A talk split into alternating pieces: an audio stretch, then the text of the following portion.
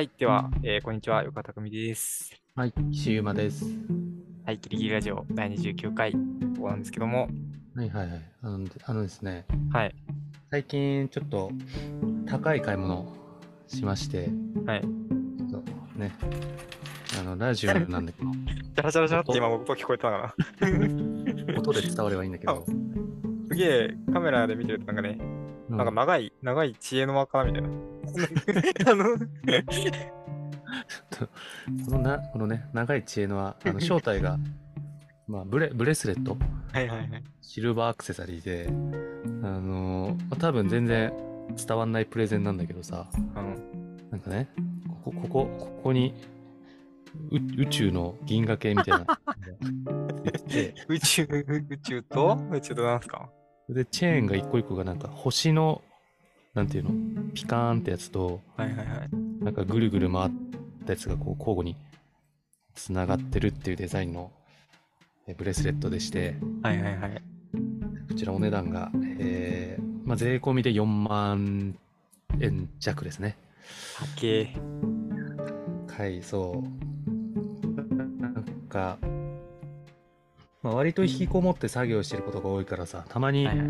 あの下北の古着屋お気に入りとこなんか行ってまあ何も買わなくても気分転換するんですけどなんかたまにねなんとなくこういう僕結構宇宙とか好きだからさうわ宇宙のブレスレットあるじゃん。しかも えかっこいい。4万円。高いけどでもななんか惹かれるから買っちゃおうみたいな。まあ言ってしまえば衝動買いしましてはいはいはい。で、なんか腕につけながら帰って、いやでも4万円使っちゃったなって思ってさ。はいはいはい。で、その後なんか TikTok 何気にこうバーっと見てたら、はいはい。なんかね、なんだっけな。確かね、30代のモテる男子がお金を使うべきもの3選みたいな。そういうのが流れてきて、で、確か1位が革じゃん。はい。で、2位がね、確かね、メガネとか、まあサングラスとかで、で、3位にシルバーアクセサリーがランクインしてて、あらら。およし、間違ってなかった。俺が最近この買った4万円は、30代のモテる男子がお金を使うべきもの3位だから、俺は何も間違ってないって、自分のこと、よしよししてた。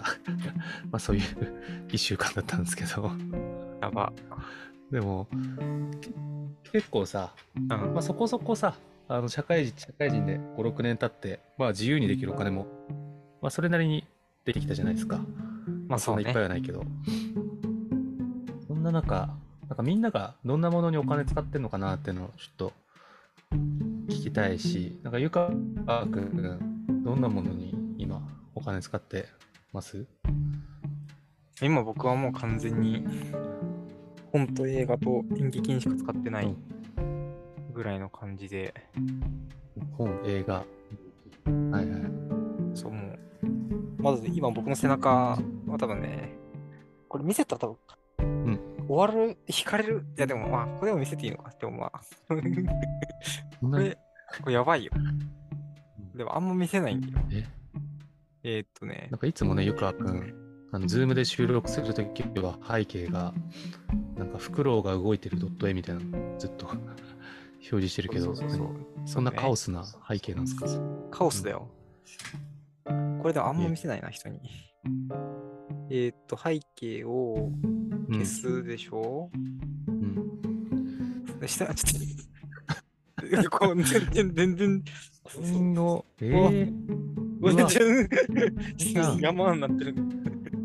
あれこうなっ、ゴミ、ゴミ屋敷の全部本バージョン。すごいなんか、なんだろう、その、部屋にある本棚4個分くらいの本が床に平積みされてる。みたいな感じ。これ本来入りきんなかったやつだから。で、で、外にもあって、で、外にも あと押し入れに、もうめちゃくちゃ入ってる。あでもそれあるよななんか若干金の使い道話からはずれるけどなんかさ結構欲しいものとかたまに聞かれた時に、うん。毎回答えるのがでかい本棚って言ってて、はいはいはい。僕が思う本の魅力ってなんか知識の引き出し性っていうかさ、はいはいはい。手に触れる知恵のアーカイブみたいなとこが好きなんだけど、はいそれをなんかこのほほこりまみれの床に平積みしておくとそのなんか知恵の引き出し性みたいなやつが100%発揮できてないんじゃないかっていう若干のストレスをねいつも抱えててなるほど。なんかそういうのって意識しない？なんか本棚に収納したいとかそういうのって思ったりしないですか？いやでも本棚にはめちゃくちゃ収納したいね。もう、だってね、平積みするじゃないですか。うんどこに何があるのか何もわかんないんだよね。もう、だってマジな何年埋まってんだろうみたいなのが、ここの奥底にあるわけですよ。たまに入れ替えたりするとめちゃくちゃ僕の思考が冴えるっていうか、まあなんか全然、普段ずーっと同じの見て、今とかなんか僕の目にぜまずバーンって入ってくるのはなんか天体建築論ってやつなんだけど、天体建築今僕のが普段生活してると、なんか天体建築論とか現実性の問題とかがなんかめちゃくちゃね、目に入ってくるわけですよ。で、これがなんかね、脳に入ってくるんだけど、ここがなんか全部、たまになんかね、ゴソゴソってしっくりすると、うんうん入ってくるタイトルが変わるから、全然普段と消化って面白い。目に入る背拍子を変えるだけで変わると。そうなんですよ。で、いや、でもね、今話しながら思ったけど、うんこれ本棚に変えたら僕のね、う本ん解体欲求なんか減る、ちゃんと減るんじゃないかなって気がしてきていて。あ本当？平積みにしてるから新しい本が欲しくなるってこと？そうそうそうそう。なんかね、えーだってこと？なんか、この眠ってるやつとかこうやって見ると、もうなんか自分こんな面白そうな本持ってたのってたまに思うんでね。はいはい。でもわかるな。なんか、まあ、全部が全部読んでるわけじゃないじゃないですか。あの僕の場合多分半分くらいは読んだ読まないままどっかにポイってやってんだけど、たまにびっくりするよね。あれ？面白そうな本あるなと思ったら、あ、こそうそうったやつだみたいな。そうそうこれみたいな。ブックオフとか行って、うわ、これめっちゃ面白そう。あ、でも持ってんだよな、みたいな。そ それはいいことなのかななんかそのえ？ーどっちなんだろうねなんか例えばさなんか、まあ、ある本を読んでさでそこに紹介されてる別の何？じゃあなんか東博樹の新刊読んでたら、そこにじゃあプラトンのなんとかについてみたいな話しちゃって、あそういえばプラトン批判の別の本持ってたわって思うけどうん。平積みだとさ探せないじゃん。はいはいはいはい。なんか本棚にそれこそなんか思想書コーナーとかかイメージ論とかそういうのでちゃんと整頓できたら自分もっと頭良くなれるんじゃないかなみたいな儚い幻想があるんですけどそんなことないの？平積みでもいいいいの？そうね。まあ、どっちもね、メリデメは普通に、あ、でもどっちでもいいかな。どあ、でもなんか、じゃあこれによって何かいろいろ整理されてないかみたいなことで言うと、一個、まあいいのは、あえてなんだろうな。まあどっちでも叶うか。いやでもなんかそうやってすぐ見つかんないから、その、なんだろう。これ参考になったな。これ読みたいなってなるじゃん。で、それに手を伸ばすのはもちろん面白いんだけど、うんうん。ここにあえて手を伸ばさないで、はい。全然関係ないところに手を伸ばしたときに、自分の中でまた違う回路が生まれるみたいな。はい、うわなんか今の話部屋がちゃんと綺麗な人から聞いたらもうねバカバカなこと言ってんなって言われるのか。なそうだ、サイトのルートとかも何もないけど、そういうランダム性確はある。うん。なんか要はもうななんだろう。結構本本屋の良さとかそういうとこにも似てる気がするけどさ。うん。偶然の出会いみたいなやつを自分の部屋の中でも作るみたいな。めちゃくちゃ汚いだけだけど。そうねっていうとあれなんだよなとうとうあの僕割と本はもう絶対紙じゃなきゃ嫌だみたいななんか結構ページをめくることにあの意味がある、はいはいはい。まあ、情報が物質化してるのが好きはいだなみたいな思ってたんだけどはいはい。最近いよいよあのまあ新刊で電子書籍とはいフィジカルの本どっちもあったら、まあ、64ぐらいで Kindle の方を買うようにえなってきたんですけど、えゆゆかくんはどどうですか？もう毎回紙？ー、いや、めちゃくちゃ Kindle もあるね。今、Kindle 何冊入ってる？うん僕 Kindle 全然まだ使い始めだから多分50冊ぐらいかな。えー、僕、既読も合わせたら、うん。1800冊ぐらい入ってる。大変大変だよ、もう。既読が、既読が938になってる。うわすごいね。そうはいいんだよな。あ、Kindle はいいんだ。なんか、てっきりそんだけ本屋敷だから、うん全部紙で買ってんのかなと思ったら、ちゃんと、ちゃんと1700ぐらい冊ぐらい電子書籍もあった。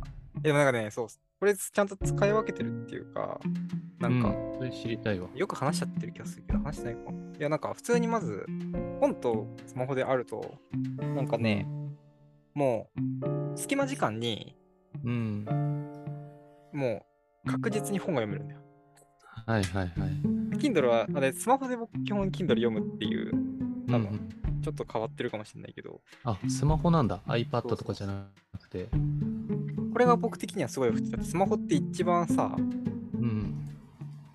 まみ身近にあるしさ、そう、ね。3秒で本開けるじゃん。うんうんで、手で、片手で持ってるし、うん。うんうん。っていう意味で、スマホ Kindle が僕的にはすごい良くて、だからこれのおかげで、なんか前回も話した気がするけど、なんかじゃあ、うんあ、映画見終わった、ちょっと余韻に浸ろうかなって思いながら、本が開けるわけですよ。怖い。怖すぎるんだよな、それ。俺まだ見たことないもん、あの、劇場退出するときに、あの、Kindle 読んでるやつ。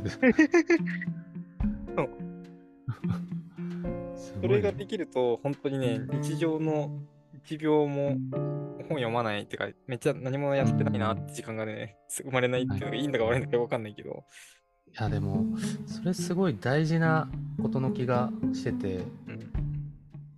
なんか前に少しちらっと話したかもだけど、最近自分用のタイムラインみたいなやつ作ってさ、あの、いわゆるなんか RSS フィードっていう、ああ、まあ、若干古の技術になりつつある、なんかブログとか、なんか特定のウェブサイトが更新されたらそれを全部通知してくれる、あの、まあ、技術、アプリケーションみたいなのがあって、で、なんか今まではさ、なんか Twitter っていうか X か、とかインスタとかでそういうの見てたんだけど、うん。なんかもう、ツイッターとか X があまりになんかちょっとこ広告チックだったり、あのヘイヘイトが溢れてるから自分用のタイムライン作ったんだけど、はいなんかそれのなんかもっと、またべ別バージョンな感じがするよね。すぐ Kindle 開くってさ、もう、TikTok とか開いたら、まあ、流行りの曲とかの情報にいつでもまみれられるけど、はいそれをじゃあいつでも本棚にアクセスできる Kindle を習慣化しておくと、なんかね、まあ、X とか TikTok にないフィードに入れる感じが、なんかすごい今っぽい気がするな、意外と。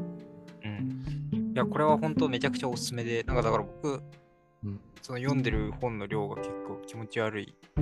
自覚はある あんまそう、なんか最初はね、なんか自分なんか何もスキルも何もないからさ、いやなんか本が好きで読みますっていうことを言う言いたくなる時期もあったけどさ、なんはい。かだんだんきキモいなって思ってきて、あの 最近はなんか、まあなんか本は結構いっぱい読みますかねみたいな。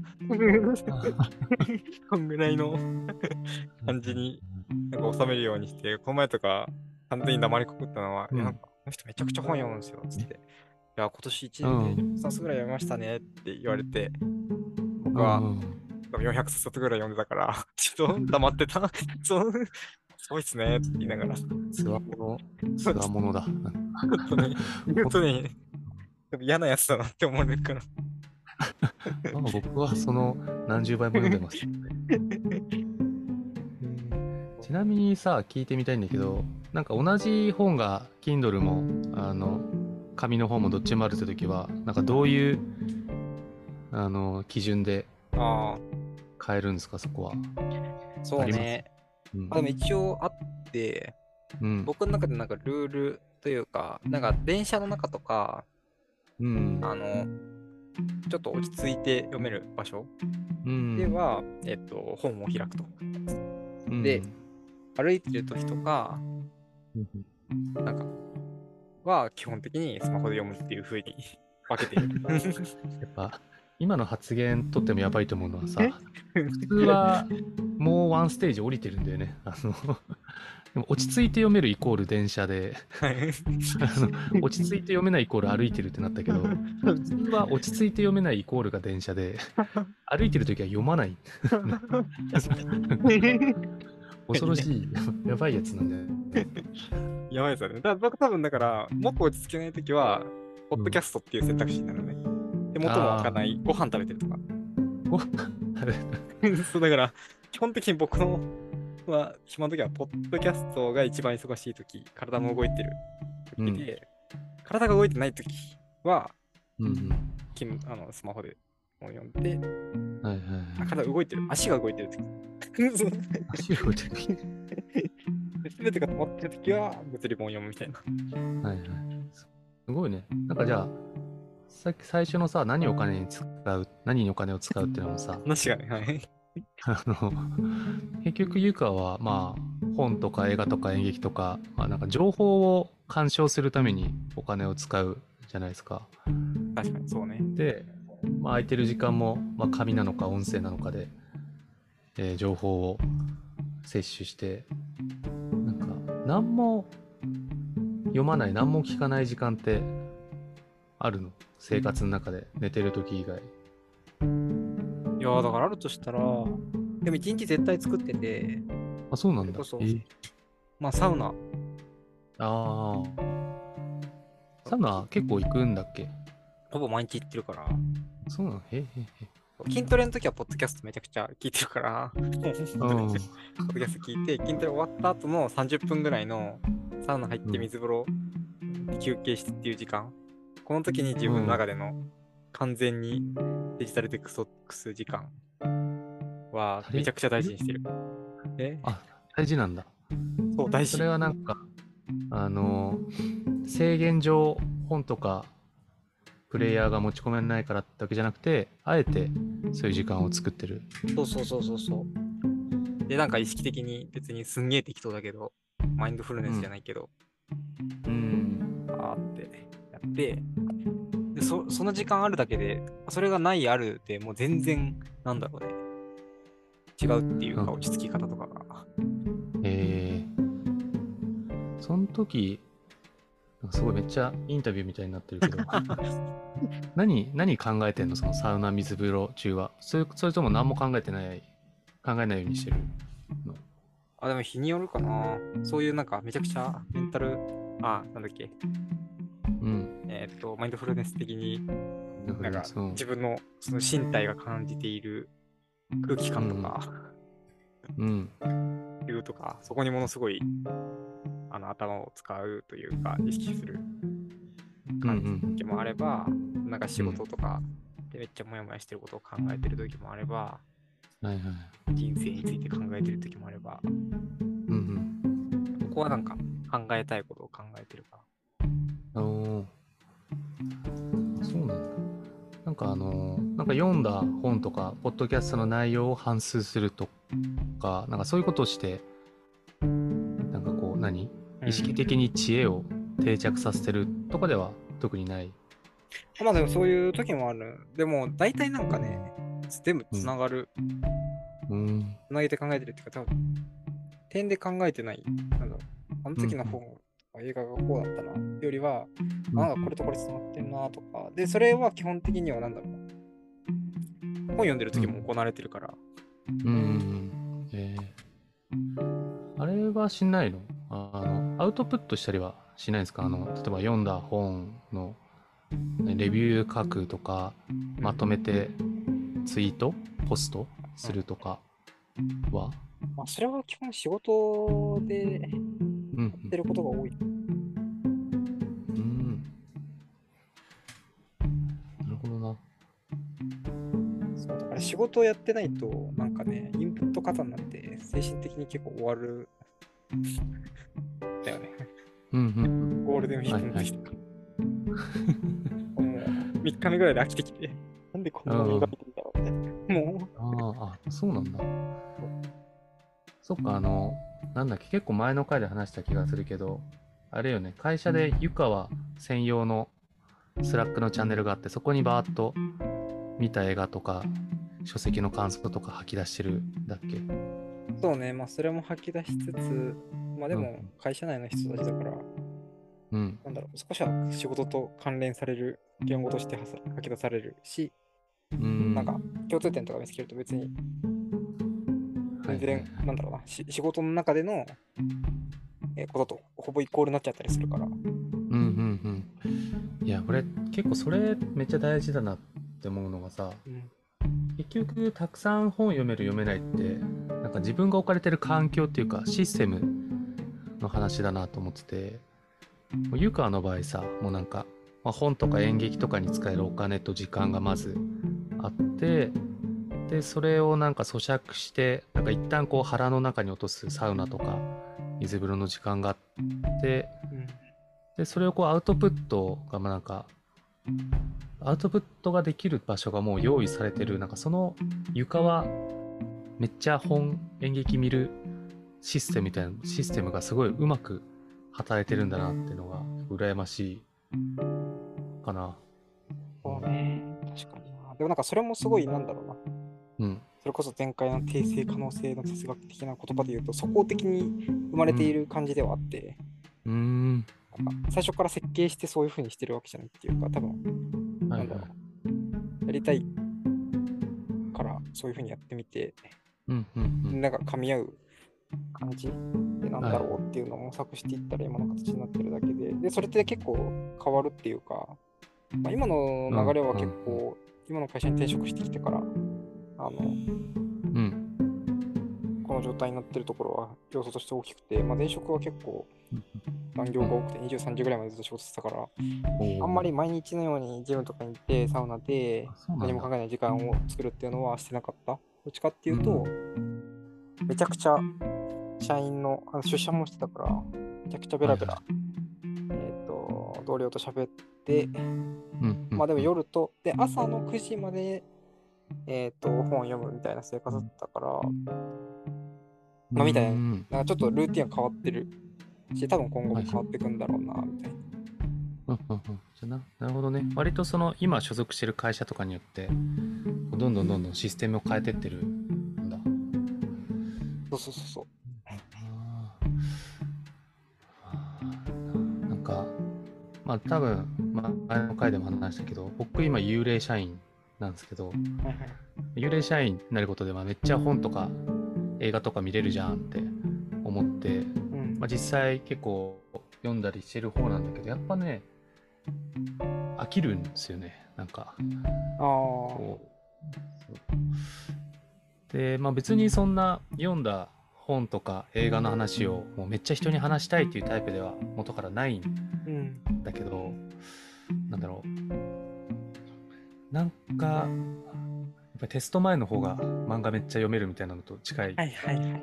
そ のななんなんかね全く自由だと意外と情報を摂取しに行こうっていう態度にならないんですよね。なんかそれこそたまにね会社の打ち合わせが1時間後にあるから1時間で急いで読もうとかの方がなんかスルスル頭に入ってくる感じがあってうまくいかんなって思ってます分かりみが深い。そうだからなんか、結構なんだろうね。それって、まあそういう状況を作る、そういうみ場に身を置くっていうのもあるけど、なんだろう。実は意外とその日常を生きていることにうん深く観察してみたら、なんだろう、そういう、えっ、と、ことに、意味付け次第だなと思っていて、うんなんだろう、普段の生活に対して、なんかこれ考えてみたいなっていう状況があれば、うん。なんかあの本とかつながるかなってなったりとか、あとはなんかめちゃくちゃ仕事とか話があった時に、それ、を、えっ、と、めちゃくちゃ直接的な、じゃあマネジメントの本とか読んでみるかみたいな。そういうレベルで捉えられると、そう、マネジメントの本だけ読んでるとすぐ飽きるから、まあじゃあ一旦仕事するかってなるんだけど、じゃあマネジメントってこと考えてみた。で、それをちょっと抽象化してみると、つって哲学の本とかに行って、で、なんか哲学とか、なんか映画とか小説とか、そっちにもつながってくるよなとかって言い出すと、なんか、すごい飽きずにいろんな方向で普段の仕事とか興味を持ったところに対しての科学的なインプットがなんかできる感じがしていてなんかそういう場に身を置くっていう話と,、えー、とそのインプットする知識がそこにどうつながってるかっていう意味付けの なんか線っていうかつながりを獲得できる。要はもう自分で自分をキュレーションしていくっていうかさ、うん、こうあじゃあ本日9月21日の自分の興味はこういうところにあるから、まあ、まずこれを読んでよしここの部分面白かったから次にこれを読もうみたいななんかまあ本を読む自分とそれをちょっと俯瞰的に見るキュレーター的自分みたいのがいるといいんですかね。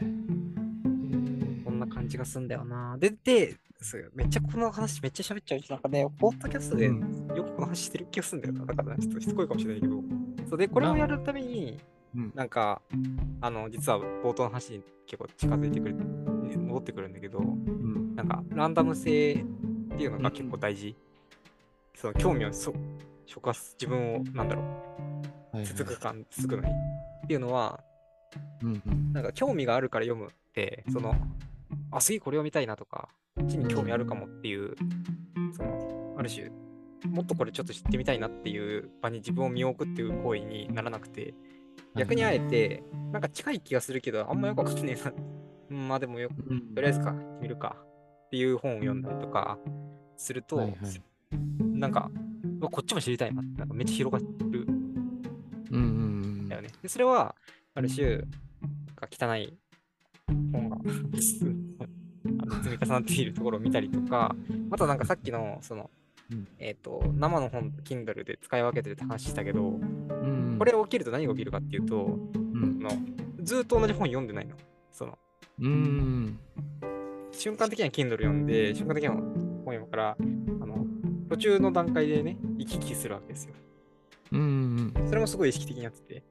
そういうふうにすると、すごいあのまず一冊の本を読むっていうことに対しても興味が持続するし。はいはいはい。だから、なんか一本の映画を集中して見るというよりかは、毎週やってるドラマをこう並列で5本10本見ていくみたいな、そういう感覚なのかな。そうそうそう。そうなるとなんか、めちゃくちゃその、うん、インプットが持続するし、めっちゃ面白い。うわ、その話あれだな。大学の時にゆうかが多分全く同じ話してて、怖って思ってたわ。怖って思ってた。こ いつ、一気に10冊ぐらい本読んでんだけど、こえリュックサックでっか？えこいつのリュック重っ？いやー、その頃はね。パソコンもでっか？とか思ってたな。その頃はこの、あれですよ。この人なんて読むんだっけ？なる、何これ？なるけまことさんか。ああ、なる。うんうん、なる、なるけまことさん。そうその頃は、あの、まだね、大学時代だったから、いや、本読めるようになりたいっていう、まだね、読めない時期だったから、それを鍛えるために、うん、そうまず最初本を読んでみたら、20ページぐらい読んだら、すべての本読んでる時に寝ちゃうんだよね。やばい。僕ってなんで飽き性なんだろうって思って。あるわかる。だし、割と本読めない人ってそういうこと言うよね。本に入っていけないみたいな。うん、びっくりするぐらい読めなくて、これどうすればいいんだろうって思った時に、うん、もう10冊同時読めってこれの本読んだことないんだけど、タイトル。ないの？この本。読んだことないけど。本を10冊同時に読む。よし、10冊同時に。読めるといいかもしれないっつって、めっちゃ薄い新潮文庫を10冊、うん、あの持ち歩いて、20ページ読んでめちゃくちゃ飽きたなって思ったら次の方に手を出してっていうのをやりまくってた。うーん。だよね。確かにな。なんか、僕も、あの、なんか美術理論書とかってかなりなんか難解な本が多い。はいはいはい。思想し、あの、現代思想とかから用語だけ引っ張ったりするから、はいはい。もう割ともう、それこそ5ページ、10ページくらい読んだら、え、頭痛くなってきたみたいな感じになって大変なんだけど、なんかね、そう、あんま意識してなかったけど、確かに僕も今、5冊、10冊ぐらい同時に読んでて、はいはい。まあ、なんかそれはなんかこう、効率的に読むためにっていうよりかは、あの、5ページ読んだらもう頭痛くなっちゃうから、うんうんうん。あ、一旦次の本読もうってだけなんだけど、でもそれやると、なんかあれだよね、ずっと取り組んでいけるっていうか、なこう割と、この一冊読み終えようって意識で読んじゃうと、わかんないところとか、こう半分素通りしちゃうんだけど、なんかね、一日一日地道に読んでいくっていうのは、なんか意外と自分も実践してたなってうんうん。思ったわ。うん確かに。確かあれよね。そもそも我々って小学生の時とかってそういう読み方させられてたよね。え、そうだっけ？しなかった？あの、国語の授業とかでさ、何あの、夏目漱石の K、K だっけ？はい。え、K、K がタイトルだっけあれって？いや、えーっ K と K が出てくるやつは、こ心？あ心だ。心とかさ、なんか心のなんか美味しい部分みたいなのが教科書に載っててさ、はいはいはい。確か20ページそこらぐらい。で、それなんか一気に読むっていうよりかは、ちょっとずつ読んでいかなかった？ああ、確かに、かな。でもなんかね、まあいいや。そう。ここの、ここの授業はね、1ミリも楽しくなくて、あの、ほとんど聞いてなかった。あの僕割とあの現代文とかすごい大好きで成績も良かったからなんかそれを引き合いに出しちゃったんだけど割とまあ確かに僕がちっちゃい時やってた本の読み方ってそうだったなって今思い出したわ。へ確かにな、そう考えると、授業とかってなんか、うまくできてるね。その、ーうん本当だ本当だったらっていうかさ、いや、なんか、じゃあ例えばさ、1年生の1学期は全部数学で数学を一旦終わらせようってカリキュラム組んでもいいじゃん。うん単位は。でもなんか、毎日全然違う科目が45分ごとにさ、めちゃくちゃ来て、はい全部中途半端で終わってさ、うんなんだろうってなるけど、なんか、ある種、つながりが分かってきたりすると、すごく面白くなりそう。まああれが並列学習だったんですね。そうそうそう。いや、でもあれだよね。なんかでもそこのサポートとかがない、なんかしたくなるよね。その、あの時のことを記憶に思い出すと、なんでこのバラバラでやってんだろう。うん。ってなったりとか、で、結局僕なんか最終的に中高時代、特に高校になってくると、はい。先生の授業1ミリも聞かなくなっちゃって、なんか、ん。自分でどういうふうに勉強しようかってやっちゃったから、でも多分それって、そういうその、多分並列学習に大事なのは、そういう、例えば僕の今のやり方に当てはめると、えーとそれにをいろんな、あそれそれをに全部に共通する一つの、すごく実践、今の僕で言うと仕事で仕事だよね。はいはい。実践がちゃんとある。みたいなことをして、うんその並列学習されたものがいかにえー具体の実践と哲学的思想となんかを組み合わせることによってつながりがあるかっていう理解をするサポート。はいはい。確かに。それはさっきのあのキュレーションの話とかにもうん。つながっていきそうだし、なんかね最近あのなんか某出版社の人とまあ話をしてその時教えてもらったんだけどちょっとあの、うん、2020年にあの学習指導要項うん文科省とかが規定してるやつが変わってうん。新しく探究学習っていううんはいはいはい。なんていうので理理念っていうか探究学習を教えましょうってなっててまあどんな問題どんなもんなんじゃいっていうとなんか与えられてる課題じゃなくて自分が興味があることとかなんか自分が調べたい興味関心をなんか生徒から引き出すようなあの教育をしていきましょうってのをあの国が定めて、それが確か去年、去年かな？去年ぐらいからもう全国の高校で実施されてるらしいんだけど、うん。その話とかなり近いんじゃないかな。なんか全部こう、バーッと並列で教えるだけじゃなくて、うんうん。じゃあ今の自分が何に興味があるのかとか何を取り組みたいのかを自分で自分をハンドリングして知識にこうぶつかる態度を作っていくっていうのがうんうん。やっぱなんとなくみんな大事っていうのを気づき始めてるし、まあ、そういうふうに下の世代を教育していこうってなってるっていうのはそうねだからまとめると湯川匠の読書スタイルをみんなこれからは 模倣していくべき。そうなの？現代の二宮金次郎は湯川匠だっていう話で、これ嫌だな、なんか、うんうん。二宮金次郎ほど何もなさない可能性が高い、ただただ好きで本読んでるだけの人間なんででも。マジで歩歩きながら読んでるっていう時点でかなり気になんだよな湯川匠は。気持ち悪い。結構やばいよ。いや、最近はね、抑えるようにしたけど、一時期とか普通に、なんか、でかい本読みながら歩いてたからね。普通にこれだけ読みながら歩いてた。たまにし新宿とかその、片手で収まる文庫本とかじゃなくて、そうそうそうそう、うん結構大きなやつを両手で口持ちながら歩いてる時とかは、怖いよなんか。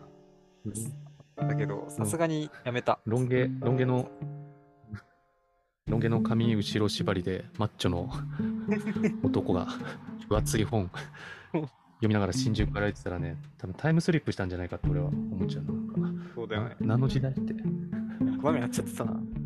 それこそ、数学の現象学とか言って、なんかでっかい椅子を 渋谷歩きながら怖い、怖いわ。読んでたから、多分これ相当気持ち悪いだろうなって思ったから。現代の二宮金次郎だ。いや、でもね、周りのからの視点とかどうでもよくなってくるよね。うん。だし意外と見てないよ。意外と見てない。うん。そうでもたまにね、うんなんか二宮金次郎みたいな人いるって言われたことある。に。都市伝説になり始めてる。でも1回ぐらいかな、曲にあるのは。多分探したらあるんじゃない？エゴさしたら。なんか、二宮金次郎発見とかで。あ、これ俺だみたいな。あるか。